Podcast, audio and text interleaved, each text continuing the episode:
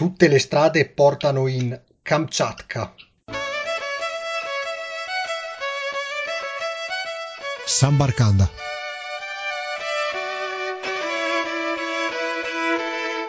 Ciao a tutti amici di Sambarkanda e benvenuti a questa nuova puntata. Oggi andiamo a conoscere la Kamchatka, una regione nell'estremo oriente russo. Se prendete una mappa la potete vedere subito. Si tratta di una penisola che affaccia sull'Oceano Pacifico e tutti quanti noi la conosciamo per il famoso gioco da tavola Risico. La Kamchatka è una terra caratterizzata dal fuoco e dai ghiacci, ci sono circa 200 vulcani e tanti eh, ghiacciai a ridosso delle loro eh, montagne. È una penisola grande più o meno l'Italia, un po' meno dell'Italia e conta solo all'incirca 350.000 abitanti, il capoluogo Pietropavlovsk conta 180.000 abitanti, è una città portuale sul uh, Pacifico e giusto per darvi un'informazione storica fu conquistata dai russi nel 1732 la Kamchatka, poi successivamente nel 1740 fu fondata la uh, città prendendo il nome dalle due navi, la San Paolo e la San Pietro, ribattezzando quindi Pietro Pavlovsk, eh, città. E ho il piacere di avere qui ospite eh, con me il signor Adalberto Buzzin, proveniente da Cormons, provincia di Gorizia. Ciao Adalberto e grazie di essere qui con noi a San Barcanda. Ciao, grazie a te per l'invito. Ecco, Adalberto Buzzin è un grande esperto di uh, Russia e soprattutto della parte asiatica uh, della Russia. Ha scritto anche un libro intitolato La mia Siberia, che raccoglie vent'anni di viaggi della sua esperienza tra queste lande uh, ghiacciate, questo enorme pianeta, chiamiamolo così. Ed è un libro che si trova in libreria e di cui parleremo anche più avanti nella rubrica che potete trovare all'interno dell'emittente di, di Samba Radio e ha viaggiato parecchio attraverso la uh, Siberia anche da Venezia a uh, Tokyo, poi ha visitato anche la Yakuza, un'altra regione a nord della Kamchatka e per l'appunto la Kamchatka di cui oggi uh, parleremo. Ecco, innanzitutto parlando proprio del capoluogo Pietropavlovsk, eh, quali etnie sono presenti per lo più? Immagino la stragrande maggioranza sia caratterizzata da russi europei, non è così? Sì, sì, la maggior parte, diciamo che il 90% sono russi, poi c'è una buona, il resto è una piccola percentuale di coriachi, che è un popolo nomade siberiano che, si è, è, che è emigrato in Kamchatka e dopo è rimasto in quelle terre. E dopo ci sono dei siberiani asiatici, però è una minoranza molto piccola. E la capitale adesso ha circa eh, 300.000 abitanti e tutta la, la Kamchatka non arriva a 400.000 circa. Quindi è, è, abitata solamente la parte sud. Il, il centro e il nord si parla di, po- di pochissimi abitanti, ma anche perché per, per, raggiungere il nord diciamo che i pochi turisti che ancora, che ancora ci vanno, soprattutto americani e giapponesi, anche perché sono abbastanza vicini, eh, usano gli, eh, gli elicotteri per andare a vedere certi vulcani o per andare a fare dei trekking, solamente che sono spese molto alte per muoversi. Invece in invernale, come l'ho fatta io, con la macchina hai a, disponibilità circa 450 km per salire verso il centro. Dopo in, in Kamchatka eh, non, non le chiamano strade, ma le chiamano direzioni, perché non ci sono strade praticamente anche perché tra l'altro è una delle pochissime regioni al mondo da non poter essere raggiunta uh, via terra. Si arriva a Pietropavlovsk solo via aereo o uh, via nave, non è così, quindi non, non si può sì, sì, attraversare sì, la penisola in macchina. No, non si può anche perché ci sono delle leggi molto, molto severe e se vai in certe zone eh, devi essere accompagnato dagli, eh, dagli esperti locali perché non vogliono avere problemi. E, ehm, via aereo è, è, è, raggiungibile da Mosca, da San Pietroburgo, da, da Irkutsk, da Magadan, da Vladivostok, quindi hai, hai tantissime compagnie aeree che, che, arrivano a Petropavlovsk, anzi con precisione arrivano a Jesilevo, che è un piccolo paese a 30 km dalla capitale. Ed è una delle zone, tra l'altro, più remote da uh, Mosca, è la parte praticamente più orientale, di, una delle parti più orientali di tutta sì. la Russia. Infatti appena, appena arrivi in, in, in, aeroporto, che lasci l'aeroporto, fai un paio di chilometri e trovi un grande monumento con degli orsi che stanno, che stanno mangiando i salmoni e, e sotto al cibo c'è scritto qua inizia la Russia e poi hai tutta quanta la parte asiatica, siberiana, eccetera. E quanto è rimasto, soprattutto a Pietropavlovsk, eh, di eh, sovietico? È ancora piuttosto grande l'impronta? Mm, sì, beh, quella lì la trovi un po' in tutta quanta la Russia, tra cui anche Mosca e San, e San Pietroburgo, diciamo, no? Cioè, l'impatto, l'impatto per noi, diciamo, abbastanza violento sono questi enormi plassoni, enormi blocchi sovietici che, che ti colpiscono, anche perché in, in, certi blocchi sovietici possono anche vivere 800.000 persone, quindi è come, è come se fosse un piccolo paese. Poi la struttura adesso è cambiata, cioè adesso anche a Petropavlovsk eh, trovi qualche ristorante diciamo pseudo-occidentale oppure, oppure russo però più, più raffinato, però, però diciamo che il mondo in Kamchatka è rimasto ancora molto crudo rispetto a città siberiane tipo Omsk o Novosibirsk o Vladivostok. Ecco. Cioè siamo su altri pianeti. Tu pensi che in Kamchatka vanno ancora gli astronauti russi a fare degli, degli, degli esperimenti e degli studi perché la Terra, c'è l'isola, è, è, è come essere sulla Luna, completamente vergine sotto certi aspetti. Eh, questo è davvero un aspetto interessante e parlando proprio di commercio eh, locale, eh, ci sono catene tipiche del mondo eh, capitalista, eh, fast food piuttosto che altri tipi di negozi? Allora guarda, mi sembra, mi sembra di aver visto un McDonald's, perché quello è come la Coca-Cola lo trovi in tutte quante le parti del mondo. Ci sono tanti mercati grandi e piccoli all'aperto quello che costa poco logicamente è il salmone e, il caviale, però dopo due giorni che mangi salmone e caviale hai anche voglia di mangiare, di mangiare altre cose, no? E, però tutto quanto il resto è molto caro. Ecco, per esempio un chilo di pomodori costa, costa circa 15 euro e uh, quindi abbiamo parlato di mercati piuttosto uh, numerosi, poi ci sono, immagino, anche quelli etnici, per esempio i coriachi hanno una loro tradizione anche artigianale.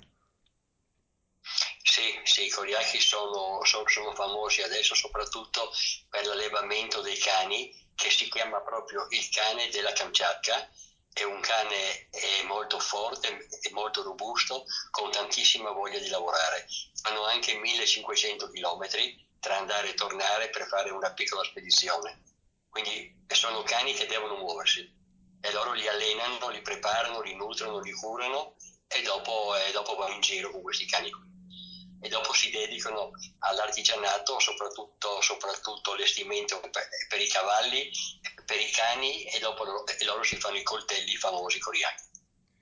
E parlando sempre di cultura locale, abbiamo detto eh, in precedenza che è la città formata da tanti russi europei, quindi non mancano le uh, cattedrali ortodosse. La più famosa è la cattedrale della Trinità, una cattedrale bianca lastricata sì, d'oro. Sì.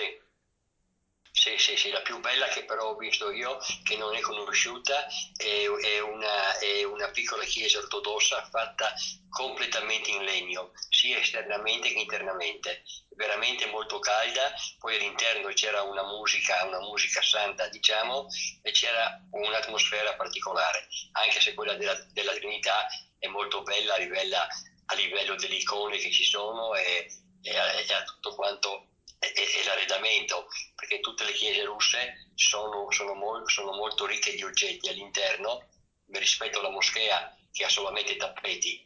Tu entri invece in una chiesa ortodossa, hai i quadri, c'hai, c'hai le icone, c'hai gli iconostasi, c'hai tutti quanti i palchetti, le panche, i candelabri, c'è un piccolo negozio all'interno che vende, che vende le cartoline, che vende le piccole icone, che vende le offerte, che dopo ti, ti danno le candele per, per accenderla e quindi è una bella cerimonia ecco entrare.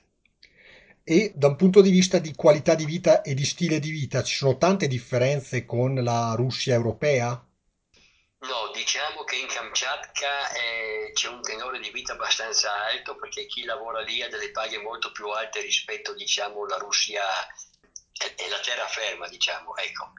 Perché beh, io avevo lì un amico, anzi ho un amico lì che lui è di Mosca, lavora in Kamchatka, vabbè, è una specie di dirigente e guadagna quasi il doppio rispetto a Mosca. E c'ha i voli pagati anche per tornare a casa ogni tanto.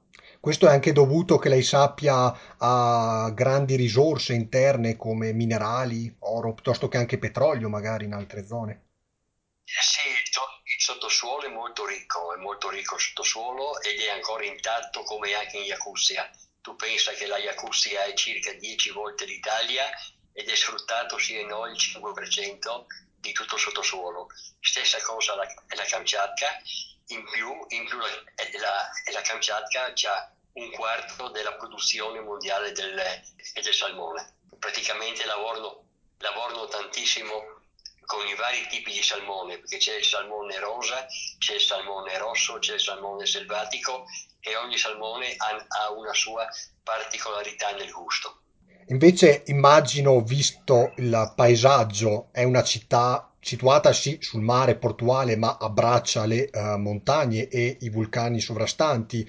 Gli sport principali sono quelli invernali. So che così, vedendo dalle foto, c'è anche una pista da sci che affaccia direttamente sul Pacifico e si scia fino a maggio.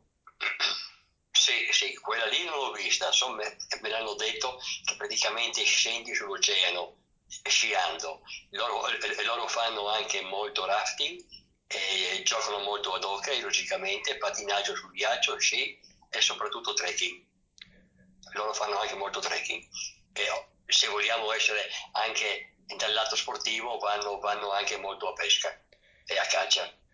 E ci sono molto meno, immagino, invece gli sport estivi, come il calcio o altri sport ancora. Sì, eh, sì, ecco, ecco, diciamo che dell'Italia conoscono la pista e il calcio perché anche lì si parla di questo, Eh, però per loro è, è un- è uno sport secondario, ecco. Anche se in certi negozi vedi magari nei, nei- nei piccoli mercati la maglietta numero 10 di Messi o la numero 7 di Ronaldo, ecco, però eh, eh, diciamo che per loro è una cosa di serie C, ecco, non è, e, no- non è ambita come, e come qua in Europa che, che sono abbastanza fanatici per il calcio quasi tutti, ecco. E prima di uscire da Pietro Pavlovsk, un'ultima domanda, sempre restando un po' sulla cultura russa e anche la cultura russa nei confronti dell'Italia, c'è anche lì un po' il mito, chiamiamolo così, esotico dell'Italia? Sì, sì, sì, sì, me la conoscono, la conoscono, e soprattutto nelle case, e, e nelle case loro sono molto ospitali, cioè chiedi una informazione, questo capita quasi in tutta la Russia siberiana e anche in Estremo Oriente, perché faccio, ti faccio solamente l'esempio, allora, ehm, la, la Siberia va dai monti Urali al lago Baikal.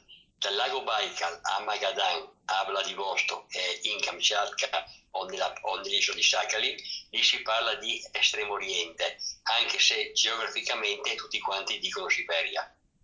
E sono molto ospitali, cioè tu chiedi una informazione e una volta su due sei subito invitato a casa loro o a pranzo o a cena o, o a berti un caffè e, o un tè, anzi meglio tè da loro. E quello è quello che mi è capitato più volte e che vogliono sentire che tu parli italiano perché non hanno mai sentito la cadenza italiana. Quindi sono contenti di sentire un'altra lingua. Quello, quello che ti colpisce è questa ospitalità genuina, tranquilla, serena che noi forse abbiamo perso. Ecco, noi abbiamo perso questo. Certo.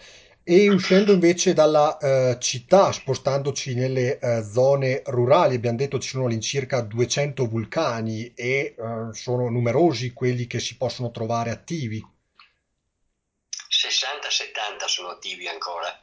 Io quello che ho visto io, l'Opala, è, è quasi sempre fumante, anche se coperto di neve c'è sempre un rivolo di fumo che esce.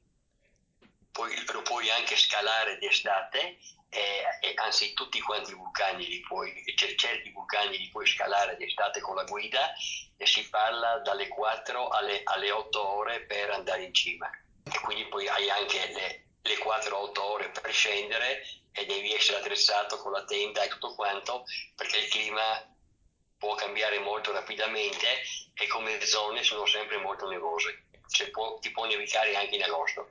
Parliamo anche di una zona ad alto rischio sismico, no? Dovuto sia ai vulcani che alle placche oceaniche. sì, sì, sì, sì, sono stati, sono stati tanti terremoti e anche maremoti. Adesso sono, sono attrezzati tutte quante le case, le case nuove che fanno, le fanno antisismiche con l'aiuto e con la tecnologia dei, dei giapponesi.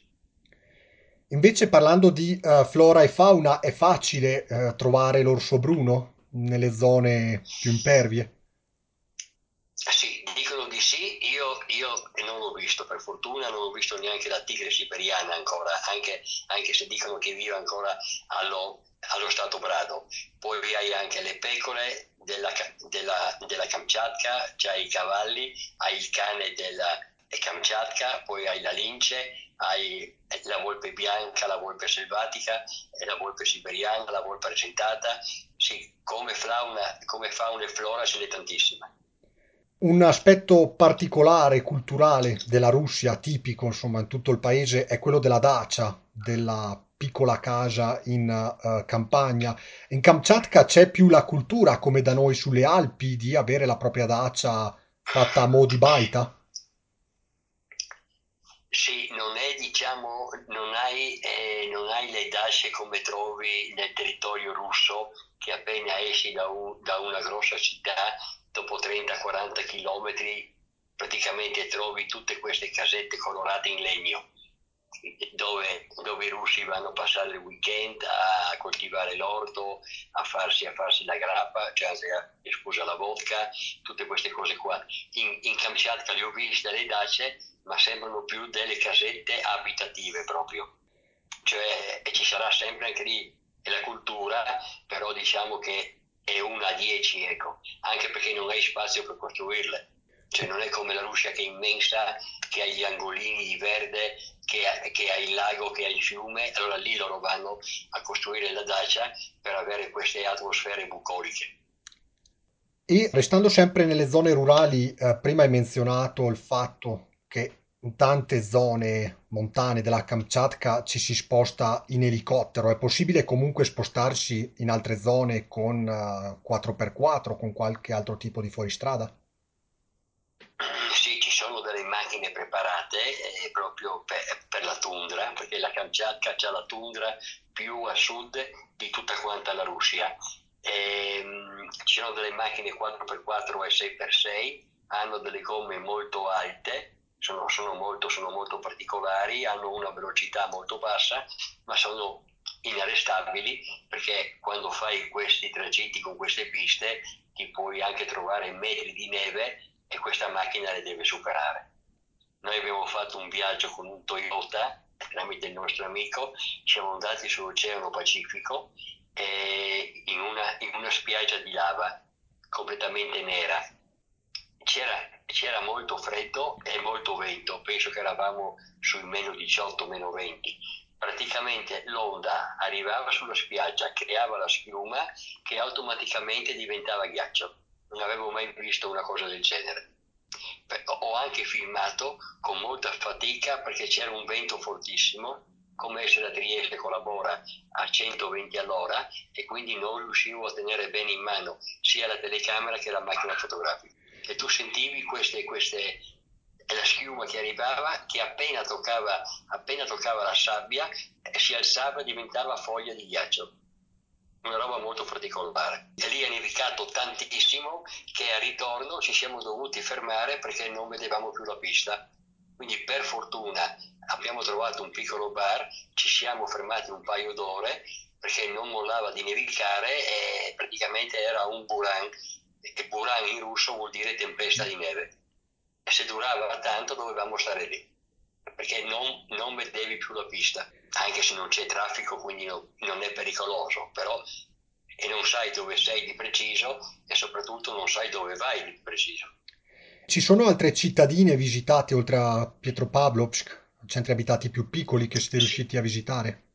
Sì, eh, col mio amico russo un paio, un paio, di piccolissimi villaggi, piccolissimi villaggi vuol dire di 7, 8, 12 case, quindi praticamente una via con queste case vicino che stavano sempre lavorando all'interno, siamo andati a visitarle, dopo il, il villaggio dei, dei coriachi che vivono in queste dace con questo grandissimo campo dove hanno tutti quanti i cani con, con, tutte quante le casette, con tutte quante le attrezzature, il cibo e tutto quanto, e poi a Paratunca che è una, una zona termale molto, è molto interessante perché hai tutti i tipi di acqua, eh, acqua con dei minerali particolari, l'acqua calda, l'acqua bollente che fanno molto bene al corpo. Il mio amico ha fatto il bagno a meno 30, però e loro sono abituati, capito?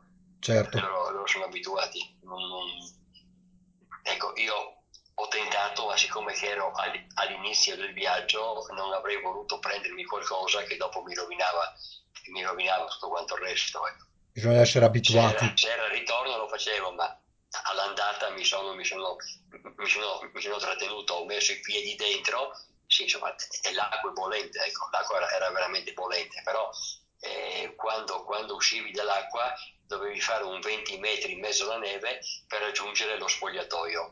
Allora la cosa diventava un po' articolata, ecco. Ho preferito filmare e fotografare per sicurezza. E uh, parlando prima delle aree di sosta dei bar, uh, ci sono differenze con quelli europei?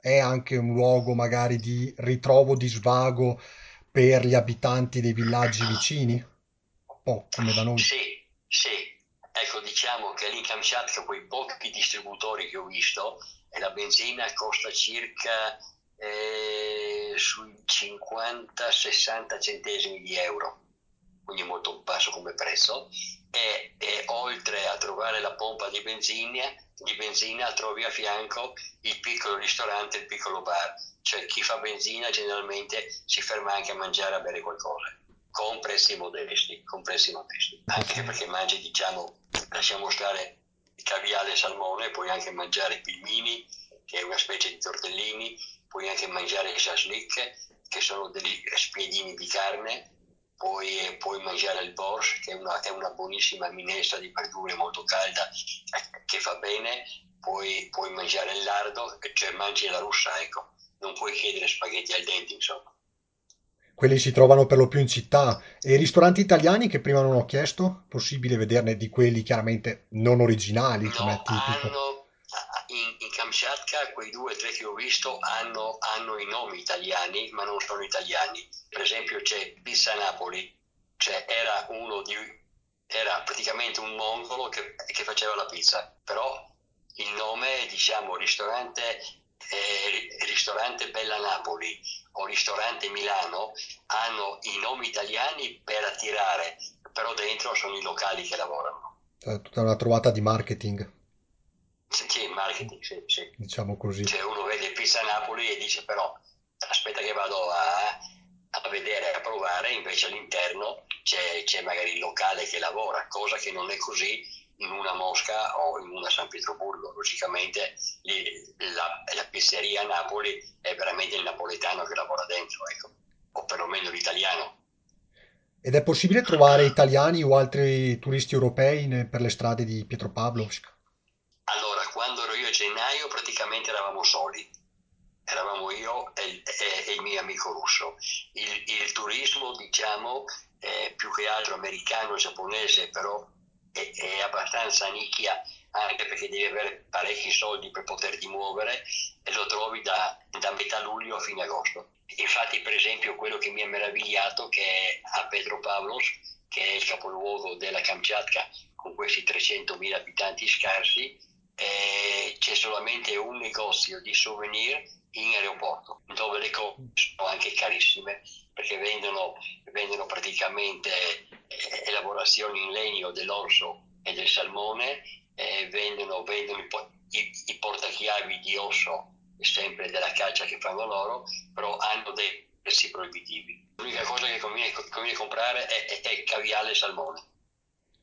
Invece studenti per strada è possibile incontrarne parecchi, è Sì, una sì, città studentesca. sì, sì, sì.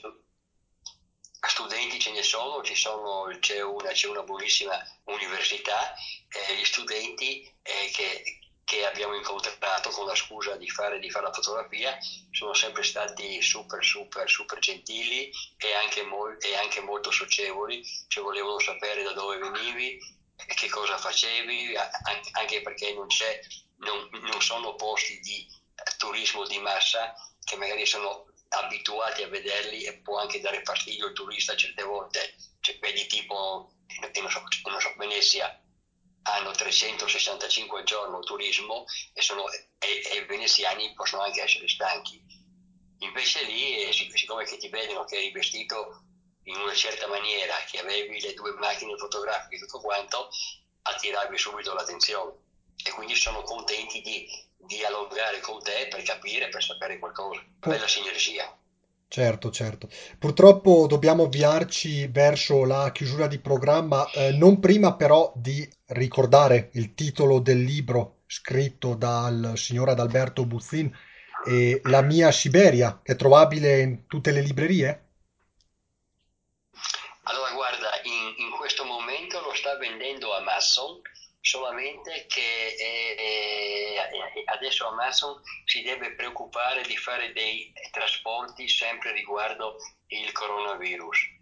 Io penso che nello spazio di una settimana, dieci giorni, dovrebbe riaprire eh, nuovamente la vendita del mio libro che è uscito a, a metà febbraio, quindi c'ha due mesi di vita, diciamo, ecco. Ci sono otto storie, ci sono 100 fotografie in bianco e nero ed è, ed è un pochino tutta la mia cro- cronologia siberiana di questi anni.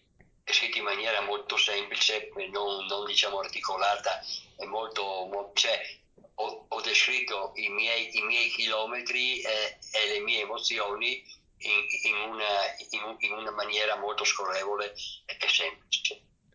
Se volete conoscere a 360 gradi la Siberia, vi ricordo ancora una volta il titolo, La mia Siberia di Adalberto Buzzin. Poi parleremo anche comunque di altre regioni della Siberia nella nostra eh, rubrica culturale del sito di eh, Samba Radio. Grazie al signor Adalberto Buzzin per il prezioso contributo dato qui a Sambarcanda e un saluto. Ringrazio voi per la gentilezza e speriamo di, eh, eh, di sentirci ancora perché di storie ne avrei molte da raccontare. Certo, non sarà la prima e ultima volta qui presente a Samba Radio, certamente, insomma, se abbiamo modo anche di raccontare altre regioni, lo faremo eh, senz'altro. Va benissimo, io sono sempre disponibile. Ciao ad Alberto e grazie. Ci sentiamo, ciao a te, buona serata e buon lavoro. E Sambarcanda torna la prossima settimana con tante altre novità. Buon proseguimento di programma, un saluto da Nicola Pisetta e alla prossima. Grazie di essere rimasti in ascolto con noi. Un saluto. Sambarcanda.